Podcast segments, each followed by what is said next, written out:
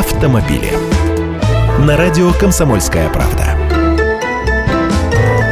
Здравствуйте, я Андрей Гречаник. Скандал вокруг Volkswagen продолжается. Но в России Volkswagen не грязные. Росстандарт не зафиксировал нарушений с выхлопами дизельных автомобилей Volkswagen. Об этом заявил журналистам министр промышленности и торговли Российской Федерации Денис Мантуров. Исходя из тех данных, которые получил Росстандарт, а Росстандарт отвечает именно за соблюдение государственных стандартов, у нас проблем с нарушением наших норм и наших стандартов на сегодняшний день нет. Это слова главы Минпромторга. Министр уточнил, что это касается не только машин марки Volkswagen, у которых нашли нарушения в США, но и автомобилей других производителей. Зато на Западе страсти вокруг дизельного конфликта с Volkswagen продолжают накаляться.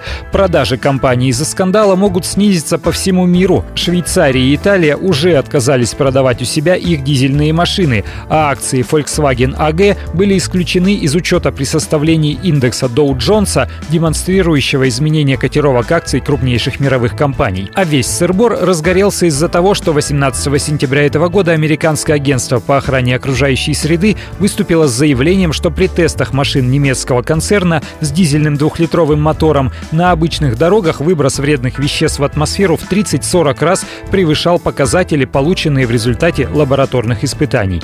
В результате Мартин Винтеркорн был вынужден уже 23 сентября подать в отставку с поста главы концерна. Автомобили.